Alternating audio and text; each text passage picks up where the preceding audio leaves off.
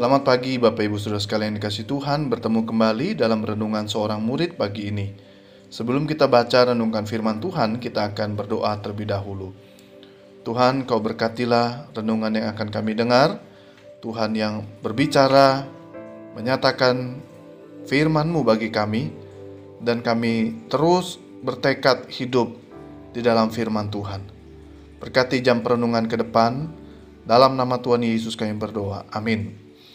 Saudara sekalian, pembacaan hari ini terambil dari Mazmur 25.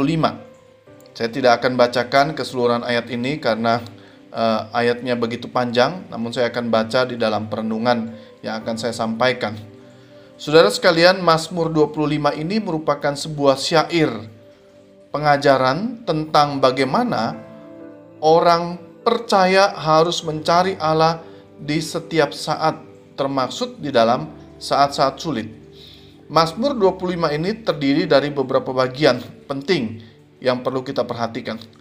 Bagian pertama yaitu menjelaskan tentang orang benar yang sering menemukan atau mendapati diri mereka berada di dalam kesulitan dan situasi yang tidak menyenangkan karena kejahatan musuh-musuhnya. Dalam ayat 2 dan ketiga, Daud berkata, Allahku kepadamu aku percaya. Janganlah kiranya aku mendapat malu. Janganlah musuh-musuhku beria-ria atas aku. Ya, semua orang yang menantikan engkau takkan mendapat malu. Yang mendapat malu ialah mereka yang berbuat khianat dengan tidak ada alasannya. Saudara sekalian, Daud berkata, Allahku kepadamu aku percaya. Saudara, Daud menghadapi musuh-musuh yang tidak sedikit dalam ayat 19 dikatakan di sana, "Lihatlah betapa banyaknya musuhku dan bagaimana mereka membenci aku dengan sangat mendalam." Saudara, kata keterangan sangat mendalam di sana punya arti mereka membenci dengan sangat bengis. Betapa banyaknya musuhku. Daud berkata, "Siapa mereka, saudara sekalian?" Saudara di dalam 2 Samuel 15 ayat 12 di sana dikatakan bahwa ketika Absalom hendak mempersembahkan disuruhnya datang Ahitofel orang Gilo itu penasihat Daud dari Gilo kotanya. Demikianlah persepakatan gelap itu menjadi kuat dan makin banyaklah rakyat yang memihak Absalom. Saudara sekalian, Mazmur 25 ini adalah sebuah refleksi ketika Daud berhadapan dengan Absalom anaknya yang membenci dan ingin membunuh Daud. Absalom membuat persepakatan gelap dengan orang-orangnya Daud dan banyak rakyat yang kemudian memihak kepada Absalom. Saudara sekalian, kita menyaksikan di sini orang benar dan berusaha hidup benar sering kali Tuhan izinkan mengalami pengalaman dibenci, dimusuhi dengan bengis, jiwanya merasa tertekan, tidak aman, dan di dalam situasi yang tidak menyenangkan. Ini bagian yang pertama, saudara sekalian. Bagian yang kedua dari Mazmur 25, 25 ini adalah ingin menyampaikan kebenaran bahwa terkadang kondisi yang sulit, masalah-masalah yang timbul bisa disebabkan karena dosa dan kelemahan. Kita bisa lihat ini dalam ayat 6 sampai ayat 8. Ingatlah segala rahmatmu dan kasih setiamu ya Tuhan. Sebab semuanya itu sudah ada sejak purbakala. Dosa-dosaku pada waktu muda dan pelanggaran-pelanggaranku janganlah kau ingat. Tetapi ingatlah kepadaku sesuai dengan kasih setiamu. Oleh karena kebaikanmu ya Tuhan. Tuhan itu baik dan benar sebab ia menunjukkan jalan kepada orang sesat. Ayat 11, Daud juga berkata, oleh karena namamu ya Tuhan, ampunilah kesalahanku, sebab besar kesalahan itu. Dalam ayat 18 dikata di sana Daud kembali berkata, "Tiliklah sengsaraku dan kesukaranku dan ampunilah segala dosaku." Saudara Daud di dalam kehidupannya dicatat sebagai orang yang berhasil dan diberkati Tuhan dengan luar biasa. Bahkan dari keturunannya lah lahir seorang juru selamat yakni Kristus.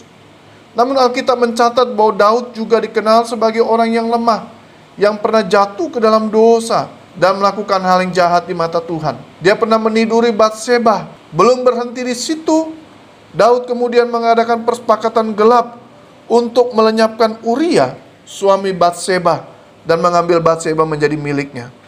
Atas tindakannya itu Tuhan pernah berkata melalui Nathan nabinya di dalam 2 Samuel 12 ayat 9 dan 10. Mengapa engkau menghina Tuhan dengan melakukan apa yang jahat di matanya? Uria orang Het itu kau biarkan ditewaskan dengan pedang. Istrinya kau ambil menjadi istrimu dan dia sendiri telah kau biarkan dibunuh oleh pedang Bani Amon. Oleh sebab itu pedang tidak akan menyingkir dari keturunanmu sampai selamanya. Karena engkau telah menghina aku dan menghina istri Uria orang Het itu untuk menjadi istrimu. Saudara, tidak semua kesulitan yang kita alami atau kita hadapi itu disebabkan karena dari pihak lain. Tidak semua kesulitan kita, apakah itu masalah rumah tangga, dicelakai orang lain, kesehatan yang terganggu, keuangan yang berantakan, dan lain sebagainya. Itu disebabkan dari pihak luar diri kita. Saudara, mungkin saja kesalahan yang pernah kita lakukan ada di dalamnya. Misalnya, kita merokok, tidak menjaga kehidupan yang sehat. Karena itu kita sakit-sakitan, kita menderita. Kita memakai uang secara tidak bertanggung jawab, boros, sehingga ekonomi keuangan kita berantakan. Kita memiliki wanita atau lelaki idaman sehingga keluarga kita berantakan. Saudara Daud mengakui semua dosa dan kesalahannya. Dia memohon ampun serta belas kasihan Tuhan atas semua pelanggarannya. Saudara sekalian, adakah hari ini ketika kita merenungkan masalah-masalah yang mungkin kita hadapi, kita alami. Mungkin di dalamnya juga disebabkan karena ada kesalahan, ada kelemahan, ada dosa yang kita lakukan. Kalau itu betul adanya, datang kepada Tuhan dan memohon ampun daripadanya. Bagian ketiga, di dalam kondisi apa pun, Daud tetap mencari Tuhan dan mencari pertolongannya. Dalam ayat 1, Daud berkata, Kepadamu ya Tuhan, ku angkat jiwaku. Kemudian dalam ayat 4 dan 5 dia dekat di sana dia berkata, "Beritahukanlah jalan-jalanmu kepadaku ya Tuhan. Tunjukkanlah itu kepadaku. Bawalah aku berjalan dalam kebenaranmu dan ajarlah aku." Saudara, di dalam ayat yang ke-16 Daud juga berkata, "Berpalinglah kepadaku dan kasihanilah aku." sebab aku sebatang kara dan tertindas. Saudara, masalah mungkin boleh datang bertubi-tubi dalam kehidupan kita. Musuh-musuh ada di depan mata mencoba menghancurkan kita. Dosa pernah datang menghampiri dan membuat Daud terjatuh atau kita terjatuh. Namun ingat, kita harus tetap mencari Tuhan seperti Daud. Dia mencari Tuhan tak berhenti dia tidak menjauh daripada Tuhan. Dia tidak menyalahkan Tuhan. Dan dia tidak meninggalkan Tuhan. Dia tetap, tetap mengingat bahwa Allah adalah sang sumber rahmat.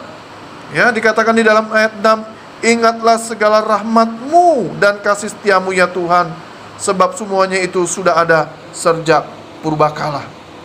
Saudara, Daud menantikan Allah. Dalam ayat 21 dikatakan, ketulusan dan kejujuran kiranya mengawal aku sebab aku menanti-nantikan engkau. Saudara, Daud tahu hanya Tuhan yang sanggup memulihkan keadaannya. Karena itu saudara di dalam ayat 22 Daud berkata, "Ya Allah, bebaskanlah orang Israel dari kesesakannya." Saudara, apa pun kondisi yang kita alami hari ini, kesehatan yang memburuk, penderitaan, kesulitan ekonomi, kita jatuh ke dalam dosa dan lain sebagainya.